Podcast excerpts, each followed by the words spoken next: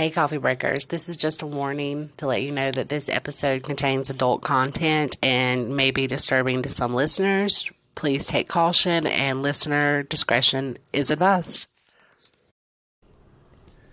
Hey, coffee breakers. I'm AC. And I'm Scully. And today we are going to continue Suzanne Sevakis' story. We left off last week with Suzanne, known as Sharon Marshall at the time, working at Mons Venus and bearing her soul to Heather, one of the club's managers, telling her about her life with Franklin Warren Marshall and how she couldn't leave because he had a hold on Michael and wouldn't let him out of his sight. Yeah. In the summer of, so that's where we left off. So I'm going to pick up and things kind of get confusing here for a second because the, of the book. So, in A Beautiful Child by Matthew Birkbeck and Finding Sharon um, is my sources for this information going forward.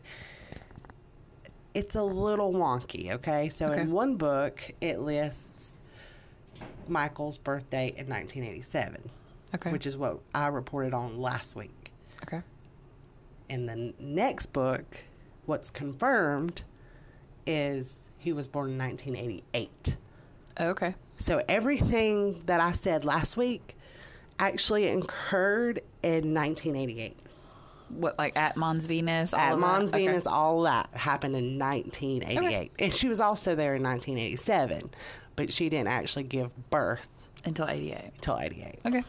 What's not? That's easy to follow. Yeah, but I just want to throw that out there. Okay. Okay. So in 1988, Suzanne gave birth to Michael, and that's also when she made her last contact with Jennifer Fisher. Okay. In May of 1988, Suzanne sent Jennifer a card congratulating her on her high school graduation. Okay. Suzanne sent. Suzanne sent Jenny. Okay. Is she that much older than her? Because didn't She's Suzanne? two years older. Okay. She's two years older. The card was postmarked from Florida but didn't have a return address. Okay. In June of 1988, Jennifer received a two page letter from Suzanne. Suzanne detailed her life to Jennifer, stating that she was working at a bar and that her father had retired from painting permanently because he fell off a ladder. She reported that she had met some famous musicians. I think uh, Metallica was one. Yeah, Heather went on and on about how they had all kinds of people coming In the documentary, yeah. Like it was the it place. place. Yeah. A few months later, Suzanne would call Jennifer and report that she had a six month old son. Mm. And she would speak to Suzanne, and Jenny would speak to Suzanne one more time by phone before Suzanne was lost to Jennifer forever. So all that happened in 1988. Wow. In November. I'm sorry. Go, go ahead. I just have an issue with that because, like, it seems like oh, I know that Jenny Jenny. wouldn't have the availability to be able to message her the same way that she Oh, did, yeah. but it's still the fact that No, she did try to find her multiple times, but that was the last time she ever talked to her. yeah, it's just that Sh- Sharon or Suzanne kept up. Like even despite all the things she's going through, still sent her a congratulation on graduating. Still remembered. Yeah, like Yeah, it really speaks to Suzanne, Suzanne's character. yeah. Yeah. So, Sorry, go ahead. I'm sorry. In November of 1988, Franklin, Suzanne, and Michael left Florida and appeared to be and appeared under the names of Warren and Sharon Moss, Marshall. Y'all, I'm having a hard time speaking today. just just bear with me. In Louisville, Kentucky. Okay. It was there that Suzanne danced at the Godfather Club and they lived in local apartments.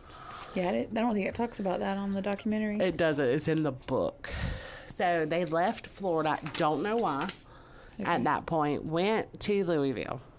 okay. It was just a couple months. Is why they were in Louisville, or how long they were in Louisville. But isn't the documentary says that they left because well they thought was because of the murder? Oh yeah, but they leave it again. They come back to Florida soon. I'm getting ready to tell you. Oh, that. okay. Yeah. See, it didn't say that either. yeah, So they went to Louisville. Louisville. Is that when they got married? No, that's much later. That's a whole just year left? later. They just left. I don't know why. Okay. She walked in, she quit Mons Venus, um, got her last check, and they left. Okay. But on December the 24th, 1988, Suzanne was found in her car alone and unconscious, and this was in Louisville. She had overdosed. She was transported to the Humana University Hospital where doctors were able to revive her. Suzanne was not cooperative with the doctors, but the doctors did discover that Suzanne was pregnant. However, um, it was she was assumed to be in her first or second month of pregnancy. Suzanne was very distraught and obviously suicidal. Franklin was listed, or uh, Warren was listed as an emergency contact, and the hospital contacted him, where he quickly signed her out of their care, and they quickly moved back to Florida, this time to the Golden Lantern Trailer Park. Do we know who Dad is? Yes, and I have his name written, but it's way Okay. down here. Um, Do you think is that why we think she overdosed? I think she had just got to a point. Okay. Like I don't know. This is all I know. It's all that's written in the books. I was just curious if because she still had Michael, She still had Michael. so I wondered. She was not a regular drug user. That is said multiple times throughout the book. Throughout, Well, that's what I'm saying. It, it was she desperate? Did she? That's why I wondered if we knew who Dad was because I was curious if it was. no, it was not Franklin's. Okay. It was not Franklin's baby. I want to say what was his name. It's in here. That's okay. We'll wait till you get to it. Um, it was a weird little last name. Struckle is his last name. Okay. It, it's in my notes somewhere around here. Carrie Struckle. Carrie Struckle. And you said he signed her out, He signed her out. and they took off back to Florida. Yep, and that that's when they moved into the Golden Lantern Lantern Trailer Park that's featured in the documentary. In January 1988 is when they moved back. Okay. So, um, I'm sorry, January 1989 Okay. is when they moved back, and Suzanne went back to Mons to work, and that's where she met Cheryl Ann Commesso. So this next little piece is going to be about Cheryl. Okay. Okay, Cheryl Ann Commesso wanted to be a Hollywood star. That was her goal. She was 19 years old when Suzanne met her. Okay. Um, she believed that dancing and appearing in the beauty contest would be her ticket to becoming famous. She arrived at Mons. Um, once she arrived at Mons, she started dating the son of a pimp out of Georgia. Not good. No, she also lived with Heather and a roommate for a while in January. But by March, Cheryl's behavior in the home annoyed her roommates to the point they asked her to leave. But we don't know what. Yes, I do. I just didn't want to put it in here. Um, but I will. I'll say it. She was naked all the time. Oh. Yeah. Well, that would be annoying. Yeah. And so she was asked to leave. That's Okay. according to the books. Uh, Okay. so, needing a place to stay, she moved in with Suzanne and Franklin. Strike red flag. Yes. Cheryl showed interest in Franklin, and Franklin showed great amount of interest in Cheryl. I think the reason that Cheryl showed interest in Franklin was because Franklin was telling her all the things like, I have connections and I can get you, you know, I know the documentary talks about like I can make you famous. yeah, stuff like, and, like that. we can submit your videos to Playboy. like, I got this. you, I'm going to help you be successful, like that kind of stuff. Okay. Franklin told Cheryl that he had contacts at Playboy, so that was another big thing. And he took pictures and videos of her and some videos of her with Suzanne. Word of the videos and pictures eventually made its way to Heather, mm-hmm. who told Cheryl that Franklin did not have any contacts and that she should stay away from both him and Suzanne. Cheryl didn't listen and continued to engage with Franklin. Franklin and Cheryl took a trip on his boat, the same boat that he would try to file an insurance claim against after sinking it himself later on in the year. What? Yeah. On this trip, Franklin tried to engage um, in sex with Cheryl. Okay. Uh, which she denied. Now, she had had sex with him previously, but on this occasion, she denied him. Franklin became violent, punched her in the mouth, and then tried to choke her. Yeah, he doesn't give off the vibe of rejection well. No. She was able to fight Franklin off, and as he tried to throw a fishing net around her, she jumped out of the boat and swam to shore, which was approximately a quarter of a mile. Jeez. She hitchhiked home. Okay? Cheryl was understandably angry and decided to get back at Franklin the only way she could think of, and that was to turn Suzanne into welfare. Cheryl called and reported that while Suzanne was drawing welfare from Florida, she actually made over $1,500 a week as a nude dancer. Where welfare reached out to Suzanne, Suzanne and informed her that the welfare was suspended pending an investigation into the claim. When Franklin found out, he was furious Yeah. and called Mons to try to find out where Cheryl was because at this point Cheryl was no longer living with them. Yeah. Heather answered the phone and denied him the information of where she was She talks about that. Mm, in the documentary. She didn't say why, but Yeah, because he mad. He was saying a lot of choice words. well, she's messing with what His he's money. built, and yeah, he's Yeah. mad. Yeah. Um, but later the same night of the call, Franklin was parked in his usual spot at the club when Cheryl reported for work. Okay. Franklin grabbed Cheryl and attempted to pull her into the car. However, her screams alerted Heather, who intervened and was able to get the bouncers, Okay. and they were able to get Cheryl away from Franklin. Franklin sped off into the night, but less than a week later, Cheryl would go missing. Cheryl's remains would be located in March of 1995 near Interstate 275. Her skull was found by a landscape worker who also located a breast implant and notified authorities.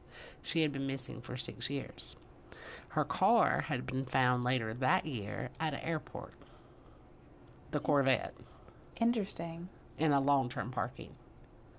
Hmm. So it had been there for a while, and authorities finally notified her family that the car had been there. And Gotcha. yeah, it'd been there over a month by the time they found it. Wow. And it was that Corvette. Yeah. That they talk about in the documentary. Right. Later in the investigation against Franklin, pictures would be discovered that showed the progression of her being beaten to death and sexually abused. But to be sure he killed her, he also shot her twice in the back of the head before leaving her body next to the interstate. It boggles my mind how long she stayed there Before she was noticed. before she was noticed. So in the books, it depicts this area next to the interstate as a high flood area. Okay. And that it's not landscaped a lot. So it's just like brush and It's dirt. just brush, and- swamp, Florida swamp. Okay, so he, that's why. And the so they were going to clear it out. No, actually, he had to go to the bathroom. So he walked away from the group.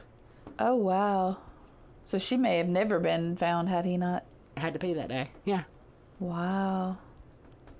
I'm curious if he snatched her or if he somehow convinced her to come back. I, I see, and this is, we just don't know. Yeah, we don't. We don't know.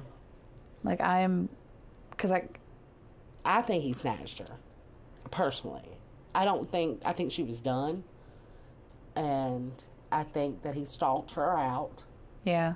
and snatched her.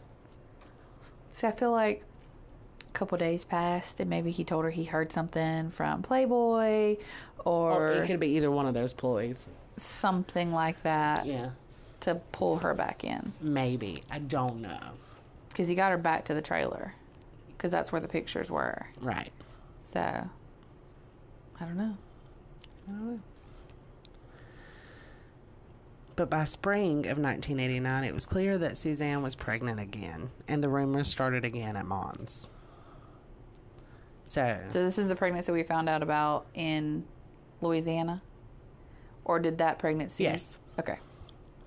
Heather confronted Suzanne when the two were alone, saying everyone knew that she was pregnant and everybody thought Franklin was the ba- uh, baby daddy. And that because Franklin was acting as her father, just like a lot of people couldn't take it. Okay. Um, Sharon started to cry to the point she couldn't talk. I'm talking about racking sobs. Heather told her everyone knew that Franklin was messed up and that she needed to leave him. Heather told her that a lot of girls have gone through what she was going through and that she needed to get help and leave. She told her to go to someone, go to the police, just leave. Suzanne told her she couldn't do that and that Heather didn't understand what she was going through. Franklin had done things and she had seen them. That has to be beating Cheryl to death. Right. And that he had friends everywhere and that he would kill her and Michael. And she couldn't risk Michael. So, I mean, yeah, she's been sexually assaulted by his friends for years. Years. So yeah, and I'm sure they've traveled a lot, and these friends are everywhere they go. right. And he makes friends. I just don't understand. I don't know. Like protection against having babies. I don't understand. Uh, because every time she gets pregnant, it's with somebody she's with, correct? Like, Yes. and that's the only thing I can't, I don't understand. I don't know. Because I wouldn't want, I don't think she wanted to put any of the children into that situation. I don't think she did either. And I don't know. Yeah. Like, I have absolutely no idea. It's the only thing that I'm like, why?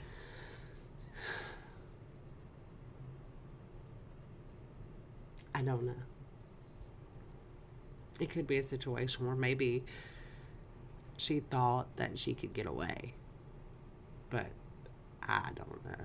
I don't. Or if it was just carelessness, I, I don't know. Yeah. So in May, Franklin and Suzanne left Florida. Suzanne left flowers for her boyfriend and the father of her child, Carrie Struckle. I told you he was in here somewhere. My, but he, she didn't even leave a note. Mm. She just left two charms. Where was he from? Like, he, did he work at the club? He didn't work at the club, but he was a patron of the club. That's how they Okay. met. Michael Koopel, no, Michelle Koopels, having a rough day. Speaking wise, Michelle Koopels, a neighbor, went by the trailer, which she hung out at a lot. This was also Michael's babysitter, Okay. and she was also fe- featured in the documentary. And she found it empty, so they didn't tell her about it either. They just bounced. They just bounced. Uh, a week later, she received a call from Franklin asking her to take the mail out of his mailbox and burn it. She said no and handed the phone to her mama, who also said no. On June 16th, the trailer was burned to the ground. This is depicted in the documentary as well. An investigation into the fire revealed that a combustible liquid was placed over the left front burner of the stove and that it ignited and basically caused an explosion. That's what the babysitter describes in the uh, documentary. Is like it blew up. Yeah. I wonder if in the mailbox was like an ID or something that he had ordered. Maybe. I have no idea. Like, what would. Why are we shredding the mail? I have no idea. But he's, remember, paranoid. True. But It could have been hmm. coupons. it could have been. Yeah, I got yeah. no idea. So at this point, the the fire was labeled an arson. Yeah. Number one suspect being Franklin. Franklin. So Franklin was on the run again, but also for insurance fraud, where he tried to tried to sink his boat. And in his mind, the murder of Cheryl and Commesso, like he knew. Yeah. Um, and it was time to change identities again because he was trying to throw law enforcement off his trail. Franklin stopped in Alabama and took names off gravestones. Franklin became Clarence Hughes, Suzanne became Tanya Tadlock Hughes, and Michael became Michael Anthony Hughes. Franklin and Suzanne got married in New Orleans. And this was the whole thing they talked about in the documentary where He's- they were looking for a, a dad, a, a daughter, and, a her son. Yeah, But they weren't looking for a husband, wife, and their child. right. That's so crazy. Yeah. This was an effort to throw law enforcement off his trail completely. Yeah. It was in New Orleans that Suzanne would give birth, and Dean and Mary Dufresne entered the story. Okay? Dean and Mary wanted a baby. They had tried to conceive on their own but was unable to, so they were interested in adoption. Mary received a call from a friend at a local attorney's office stating that a couple had come into the office. The woman was pregnant and they were looking to place the baby for adoption. A meeting was set up at the attorney's office, and this is when Mary and Dean met Franklin, Suzanne, and Michael, going under Clarence, Tanya, and Michael. Franklin was going by Cl- I did that, sorry. Many Mary reports fi- in finding Sharon that Clarence did all the talking at the meeting. Okay? And that Franklin had explained that they couldn't afford to raise another child and that they wanted to give the baby up for adoption. And Suzanne remained quiet the entire time with her head down, playing with Michael. Hmm. Franklin wanted $10,000 for the baby. The attorney explained that there were strict rules in Louisiana that only allowed for the payment of living expenses the month before, the month during, and the month after the birth of the baby. And, and to include um, medical bills. They have- could pay for medical bills as Yeah. well. But we're not in the habit of buying and selling children. like, that's what he wanted to do. Right, that's called human trafficking. Right. Yeah. Uh, Mary and Dean agreed agreed to pay thousand dollars for the three months and all the medical bills, the t- total coming to around seven thousand dollars. Franklin was not happy, but he agreed. Tanya was due in around nine weeks, but had received no prenatal care up to this point. A doctor's appointment was made, and Mary met met Suzanne at the doctor's office. But guess who was there with her? Franklin. Franklin. Mary noted that Suzanne did not speak, and Franklin did all the talking, even at doctor's appointments. I mean, that's classic abuse. Yeah, Like, he has to control the situation. 100%. Suzanne gave birth to a baby girl on August the 11th, 1989. Mary was called when Suzanne's water broke, but she arrived at the hospital shortly after Suzanne had given birth. When she arrived, she found Suzanne alone in her room, which was a rare occasion mm-hmm. for Suzanne to be alone. Mary asked Suzanne if she had seen the baby, and Suzanne, Suzanne said no, that the nurses and doctors had taken the baby away. Mary asked her if she wanted to see her, and she told her no. Mary told her that if she ever wanted to see the baby, she was welcome to contact her. Suzanne told her she wouldn't, and Mary could tell that Suzanne was deeply sad. Yeah. And it wasn't long until Franklin entered the room and stopped the conversation. Mary would see Suzanne one more time to sign more adoption paperwork and give the final $1,000 payment at the attorney's office a week later. Mary would never see or hear from Suzanne again. Mary and Dean named their daughter Megan, who is in the documentary. Yeah. Okay, so Franklin, Suzanne, and Michael arrived in Tulsa, Oklahoma in September 1989, directly after she gave birth to Megan. Suzanne began to dance at Passions. It was at Passions where Suzanne made, met Karen Parsley, also known as Connie. Connie and Suzanne would become friends. Suzanne also met Laverna Watkins, who danced as Bambi. And you don't hear about her in the documentary. No, you don't, but she is in the book. She accompanies um, Connie. Connie's the main one. Yeah, Connie was her buddy. Like she's the one that blew this whole thing wide open. Yeah.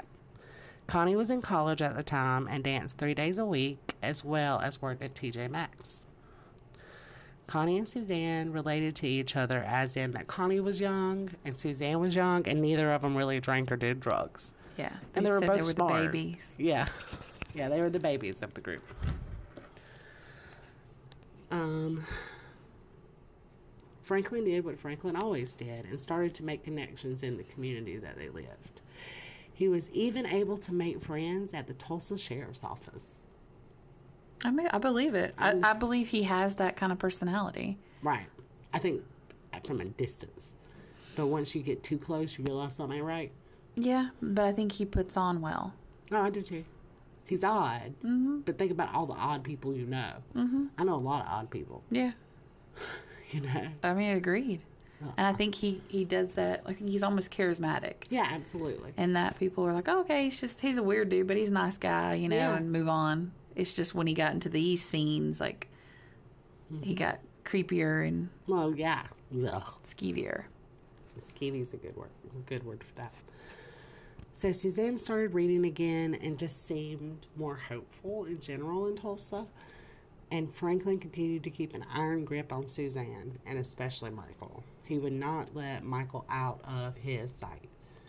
Like she was not allowed to take Michael anywhere. That's in the book, that's in the documentary. That's his his snatching or her, his snaring her. Yeah. She wasn't going anywhere without him. No. So Suzanne was required to make two hundred dollars a night at Passions. By Franklin. Mm-hmm. And she worked every night the club was open. Wow. If she if she didn't make the two hundred dollars, she became visibly scared and had panic attacks. To the point where the other dancers would try to give her the difference in the money out of their own money, but Suzanne wouldn't take it. Hmm. It was here that the other dancers started noticing bruises on Suzanne. Everyone knew it was her husband and that he was abusing her, and everyone encouraged her to leave him. It was also noted that Suzanne was not allowed to be alone with her son. I already said that. Suzanne and Connie would have conversations about Suzanne going to college, which would make her light up. Yeah. It wasn't long, and Suzanne met a college student named Kevin. Kevin was smitten with Suzanne, and Suzanne was getting up the courage to run from Franklin and leave and take Michael. Like her and Kevin had started planning this. Okay. Unknown to Suzanne, Franklin was able to deduce what was going on. Okay? And around February 1990, he took out a $80,000 lifetime policy on Suzanne. Wow. Suzanne knew about the policy and she was scared and she told Connie.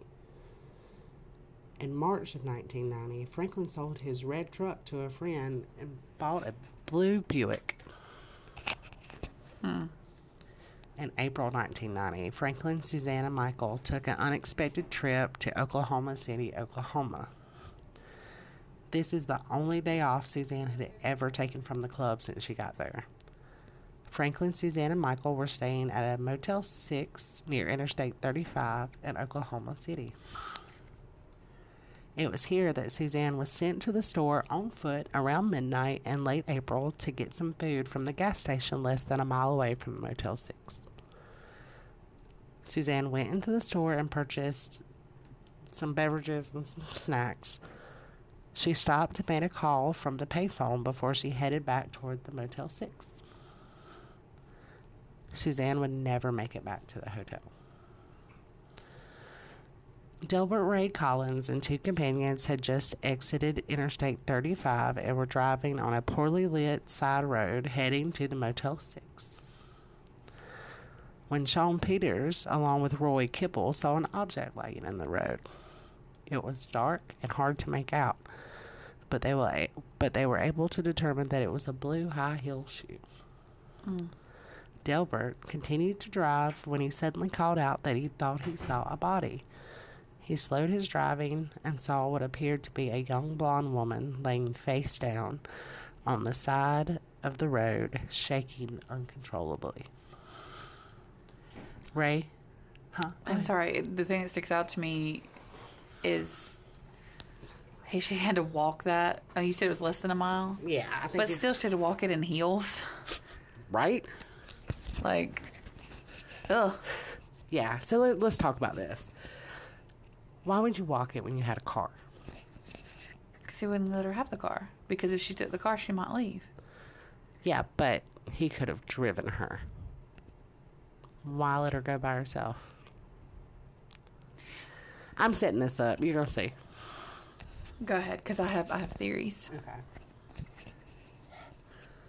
Where was I? That he saw the woman shaking uncontrollably. Okay. Ray floored the truck and ran into the Motel 6 um, lobby, yelling for someone to call 911 that someone was on the side of the road and needed help. The call came into the Oklahoma City Police Department around 1 o'clock a.m. And by the time they arrived, EMS had already arrived and taken the victim, who was still alive but unconscious, to Presbyterian Hospital. When law enforcement arrived on scene, they noticed that where the woman was found, there were the following items a loaf of bread, two containers of milk, a package of cookies, and two bottles of Dr. Pepper. A broken radio antenna, a windshield wiper, and flecks of red paint. Mm-hmm. Also found was a pair of headphones and a portable radio. On the road, there were skid marks 40 feet before and after the area identified to be the point of impact, and the, they were able to identify that point of impact by a shoe scuff. Okay. Police interviewed employees at the gas station who confirmed that the woman had been in around 12:30 a.m. that morning buying the items that were found, and the police also interviewed patrons and employees at a restaurant that was around 50 feet away. Wow. No one reported seeing or hearing anything. Now, granted, it is one o'clock in the morning I mean, or don't, midnight. yeah, I, I, it sounds like kind of like a Waffle House yeah. restaurant to me. That's It- open 24 hours. I'm not surprised nobody heard anything, honestly. Right. Because if she struck from the back, she's not really going to make a whole lot of noise anyway. It's not like she was, you know. And that's what they think that she was hit from behind when she was walking back toward the. Right. Yeah. So, not completely out of the realm. Yeah. So this was believed to be a hit and run. So, theories. Well, my question is for that, because it doesn't talk about it in the documentary. Did they ever figure out who he sold his car to and go and talk to them? I don't know. They identified that he sold it to a friend, but that's all it's ever listed as is a friend. Because I'm curious as to Where what the truck was? Well, what investigation went into that? Like, how did we rule out Franklin didn't have a hand in it? Oh, I don't think that it was ever investigated into a, in a complete fashion.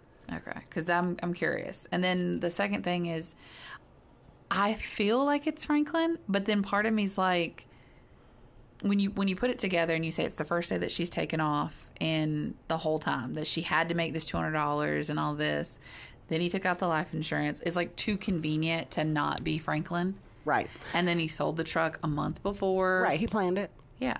Yeah, for sure. 100%. And that's not what I believe. He planned it. Yeah. I don't think he actually hit her with the car. I don't either. I think he got his buddy to do it. I agree.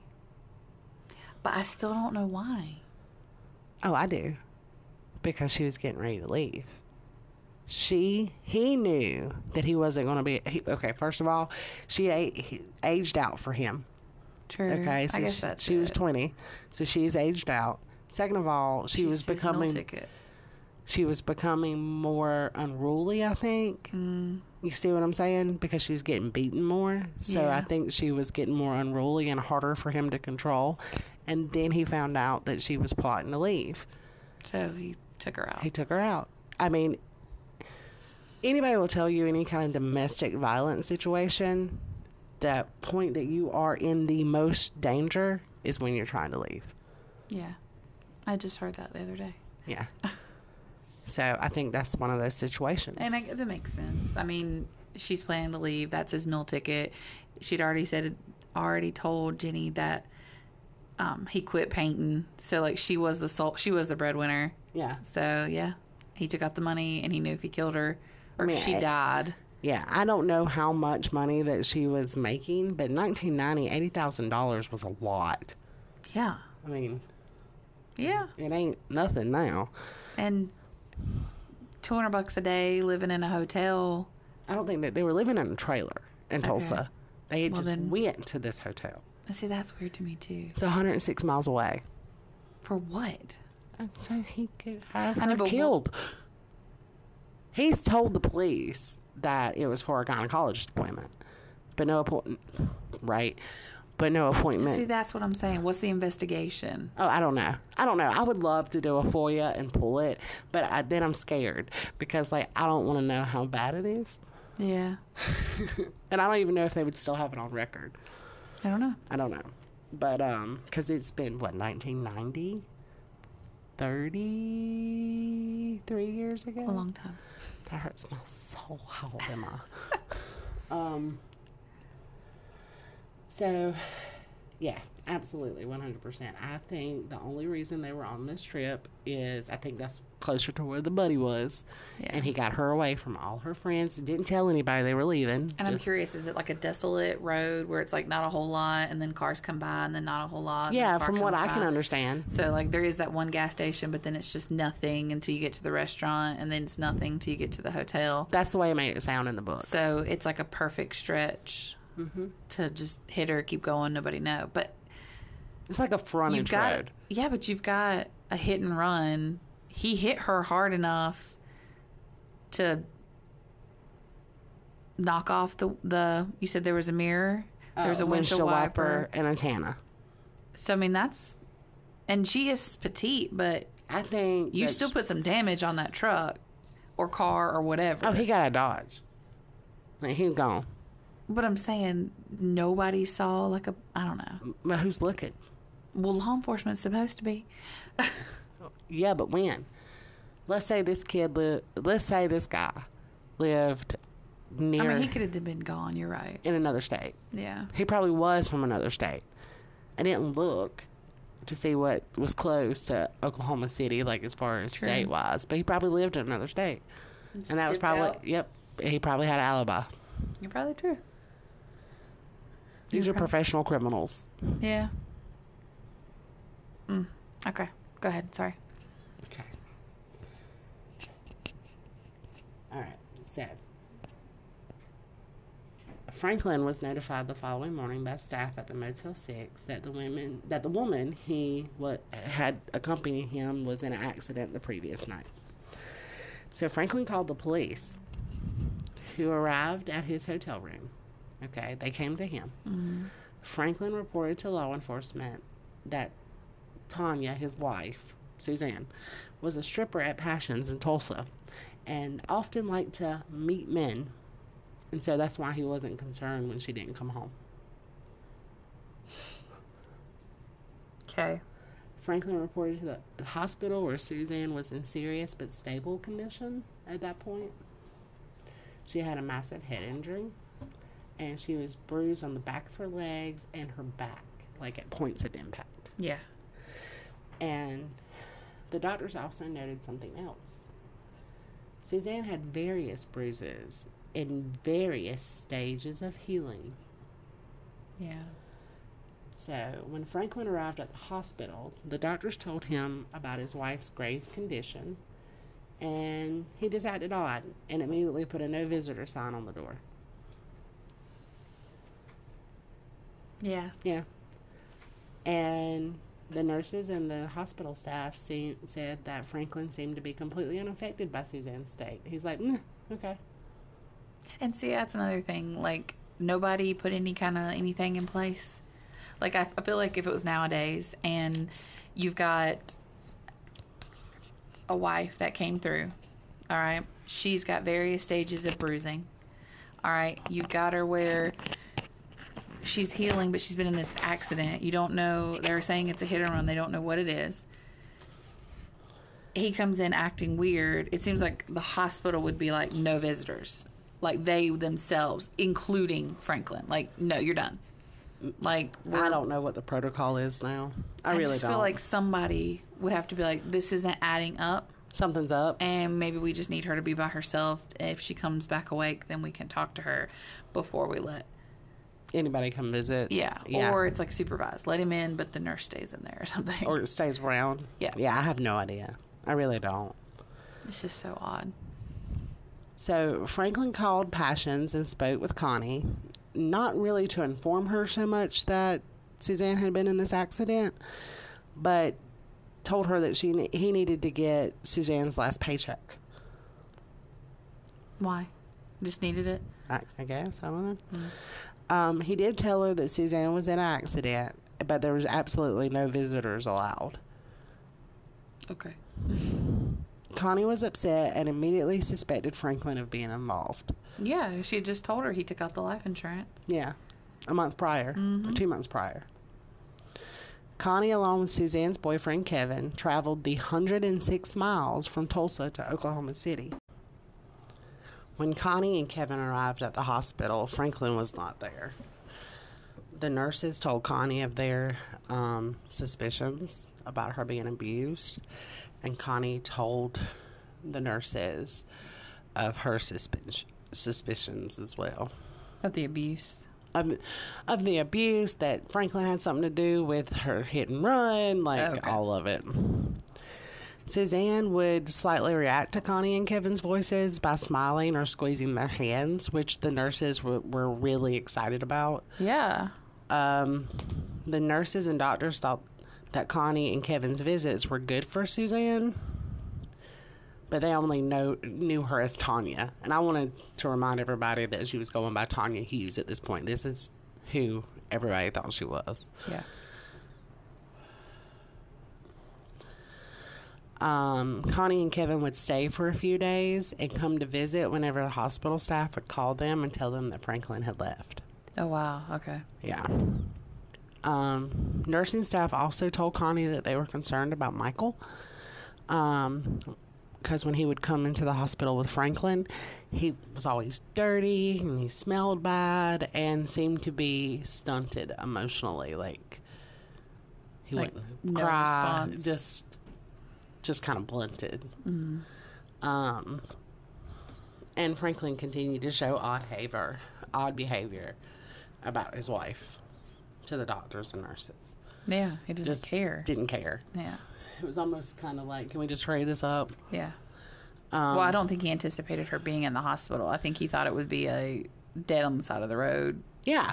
and done, not any kind of stay. So he's almost like mad about it. Yeah. Yeah. That's the kind of hostile is Hmm. what I picture. I could be wrong, but just annoyed. A- annoyed. Yeah. Yeah.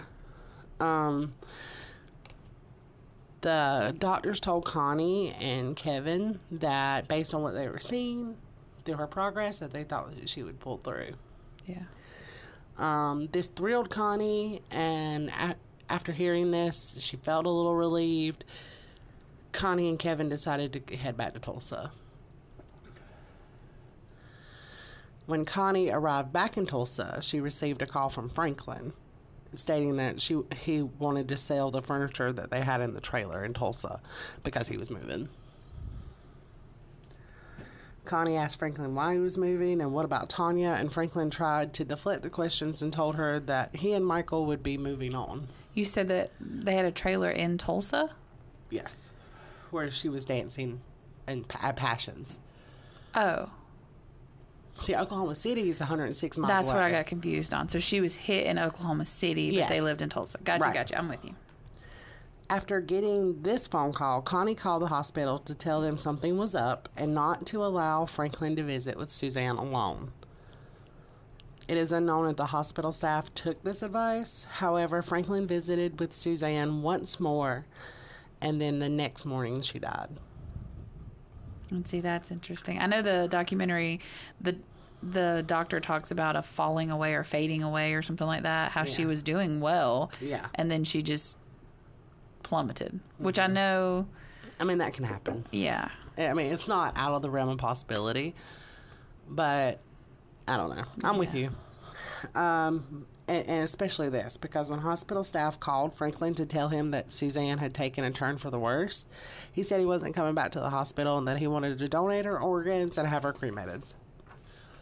Jeez. He's not coming back.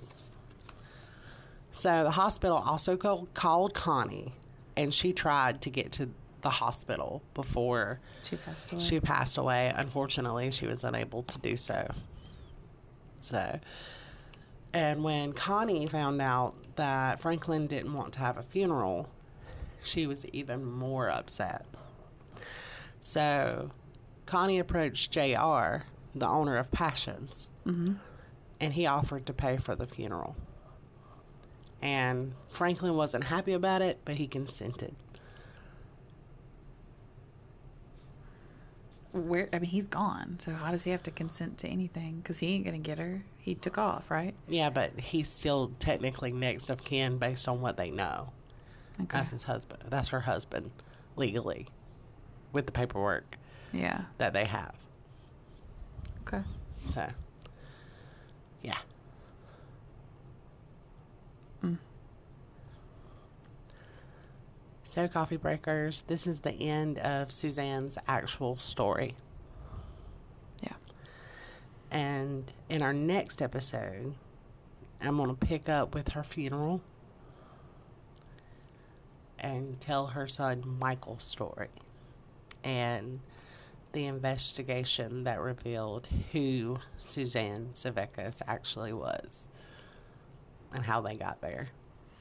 I mean, it's because of Connie. I, honestly, I mean, we can go ahead and go into that. well, just it's because of Connie. Even from the documentary, Yeah. Connie was the best friend she ever had Yeah. because she's the one that was like, mm, "That's not okay. Let's do this. That's not okay. Let's do this." Like, uh, your kid is not okay with this man. I'm gonna call that in, even though hospital staff saw it, doctors saw it. Yeah, like they didn't Connie call it was in. the only one who actually followed through with any kind of anything. Right. So go ahead and I'll touch on all this, but tell you what happens from here. She was not, in fact, cremated. She was buried. Okay. Um, her her organs were donated, and the book actually lists out where all her organs went. And I would like to not the their names, Yeah. but just like how many people her organs went to, how many lives she saved. Um, and it goes into Connie wanting to inform Tanya's family Yeah, because that's what the documentary talks on. of her Passing. her for passing. So the the paperwork that they had at the club says she was from Alabama. So she gets out the phone book, if y'all Yeah. can remember what a phone book is, and Like looks. she did all the digging. she did all the digging, looks up um, Tadlock because that was her maiden name, or what was going by her maiden name, uh, Tanya Tadlock, and calls this family, and then that's when they find out that Tanya Tadlock had actually died as a baby, um, twenty years ago Yeah. It's not even her. not even her. And so on the headstone, they actually just have Tanya put on the headstone because they don't know who they don't know her last name. They don't know who she is. And he's gone. Not that he would have told him anyway. Well, he attends the funeral. Does he? Yeah. With sheriff's deputies. Why? I don't know, to be crazy. Like he brought officers As his him? protection. from what? Them? I don't know. Paranoid? Yeah, but Can you imagine the stories that he told those deputies? Like, they're to shoot me if I show up. so confused. Yeah. Like, why do you need deputies? Right. But I don't know what was going on in his paranoid thoughts. Like, Was Michael already taken? he gave Michael up, okay? And apparently in the 90s, you could just give your kids to like DSS for Okay. a short period of time. If you had an issue, you could just like put them in temporary foster care. Okay. So he did. He he called. While he was doing all this with Tanya? Yeah, Like well, actu- burying her and stuff? Yeah. So like the day she died, he called social services and told social services that he wanted to place Michael into their custody for a week while he deals with his wife's death. Wow. And And you could do that. apparently. Okay. So they took him. But while Michael was in their custody is when Connie calls in the report. Gotcha. So that's why he stayed. If Connie hadn't called that report, He went right back. he would have went right back to him. Yes. Mm. So now we get into some real confusing stuff too. Not that this wasn't, Yeah. but yeah. Well, her best friend's Connie. Oh yeah, for sure. Because she's the one that did the most. She did. She's the one that broke this. She broke this because she's the one that found out that Tanya wasn't her actual identity. they'd she's the one that called in. Okay, it's Tanya, whatever, and buried. N- we would never ever know this story I agree with you one hundred because who would have got it out? Who would have known? No, nobody would have. I mean, Up until maybe he kidnapped Michael. Michael wouldn't have been kidnapped. Michael would have still been with him. Oh, There would have been no story. He would oh, you're never, right. If she hadn't called it in, Mm-hmm. if she hadn't called in a report to DHS or DSS or whatever it's called, whatever there. it is in their area, but there would have been no nothing. Wow. I mean, Michael may we don't know what happened to Michael, but Michael could have been killed right after that just because he needed him free. I mean, Or he could have sold him, or right? There's no telling. But we would have never ever or he could have tried to. anything about Suzanne, about Michael, about any of it had Connie not done what she did. Right. And I think it does talk about the other people in the club helping her, but it was it was her baby, like it was Yeah. her thing to Yeah. Make sure her friend was properly laid to rest and Right. that. Yeah. Well, Jr. paid for the funeral. Like Jr. Yeah. was there. He Yeah. helped. He actually helped her go through the phone book. Yeah. Like Jr. It talked about it didn't give his name, but it said that everybody at the club was like invested in making sure her family knew Yeah. and that She, was, given a proper burial proper, with a yeah. proper funeral. Like they loved her. Yeah. And again, it speaks to her character. Wherever she went, they loved her. They loved her, except for maybe Mons. Yeah. I think it's just yeah, I have my theories for that too. okay. So let's take care of business before we go. Okay. Um, if you like us, Like, share, subscribe. follow, whatever it's called. Actually, the number one way that you guys can support us right now is to tell a friend.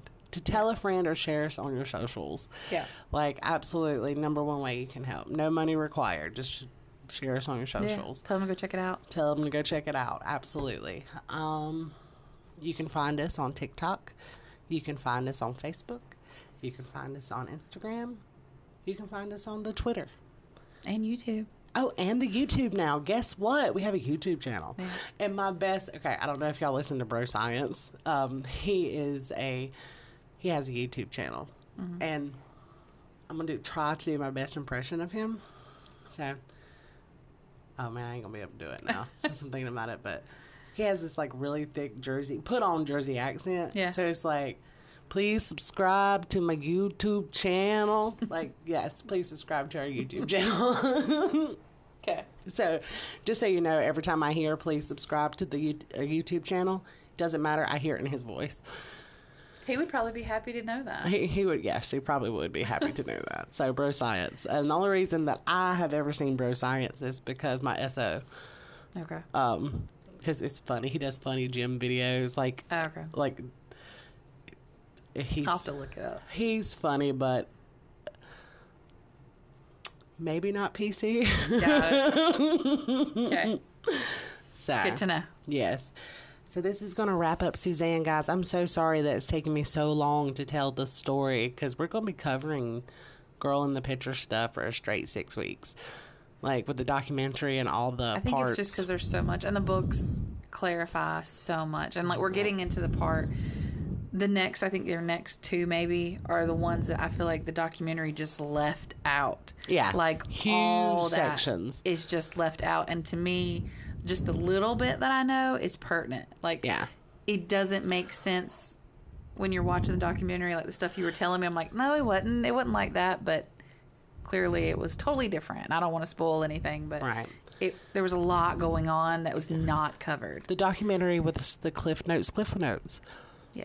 and this is the deep dive, but it's actually not the deepest dive. If you guys want the deepest dive, buy the books. And they're available on Amazon. A Beautiful Child and Finding Finding Sharon by Matthew Birkbeck because he gives you every details. Now, I will tell you while you're reading the book, it's a little confusing because it jumps around. Yeah. You'll be reading about something that happened in 1990 and then pop back to 1983 and then back to 87. That's why it's so hard for me to, to Yeah. put in all this into a con- conce- Cohesive? cohesive. Thank you. I'm really having trouble.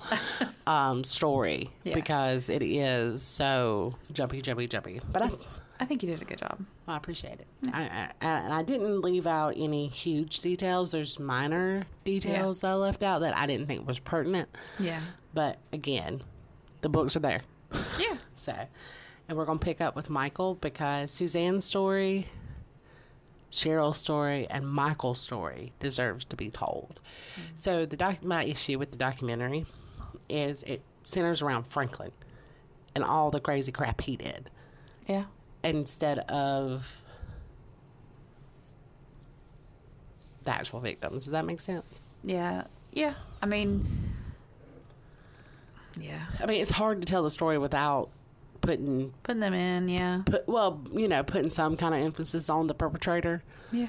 But Well, I'll- we don't know what happened. We truthfully, we don't definitively know if he killed Sharon. We Suzanne. don't Suzanne. We don't definitively know if he killed Michael. No. The only one we definitively know he murdered was Cheryl. right, So I wish it gave more coverage on like what happened after she was hit. right. As far as the police investigation, Like what did you do? Like Yeah, I have no idea. did that go cold? Like did you find somebody? Like did you know like Who did you interview? I know you interviewed the people at the mini mart or the whatever gas station. Yeah.